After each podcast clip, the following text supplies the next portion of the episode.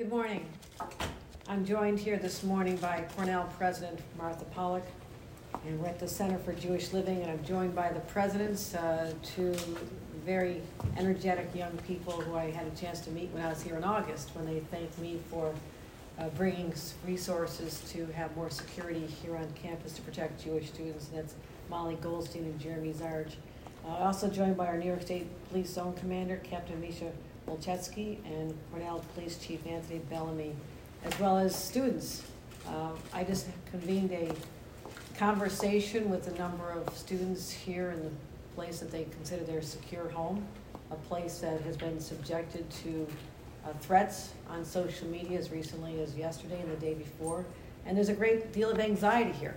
And I came here in person with one strong message that we will not tolerate threats or hatred or anti Semitism or any kind of uh, hatred that makes people feel vulnerable and exposes people and makes them feel insecure in a place that they should be enjoying their campus life without fear that someone could cause them harm. I wanted to talk about this community here. I've been here so often. It's an inspiring place and it's an opportunity for students to pull together, and feel strength among each other, but also opportunities for conversations and, and shared understanding.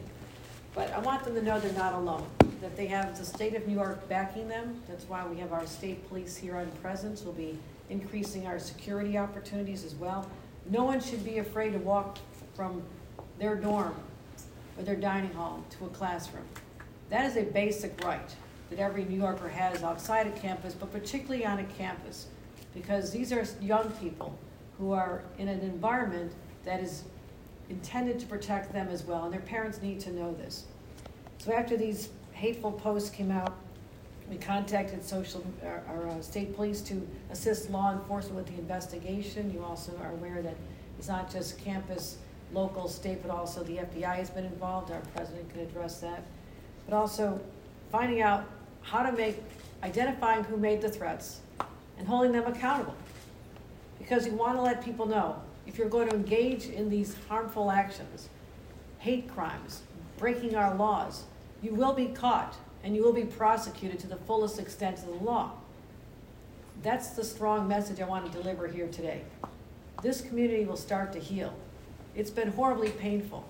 They will come together because the terrorists, the people who are threatening them, will get no refuge here. They will find that this community is made stronger and defiant and will resist any sense that they'll change their way of life because they've been threatened by people with such hate in their hearts. State police have ramped up security on college campuses since October 11th, October 7th, and we're going to continue to do so.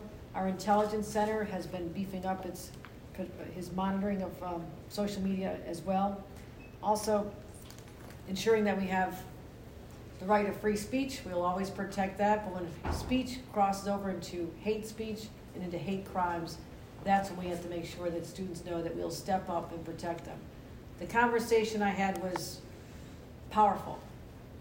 Students who are anxious, who are fearful, but they have a sense of community as well, and a sense that they will get through this.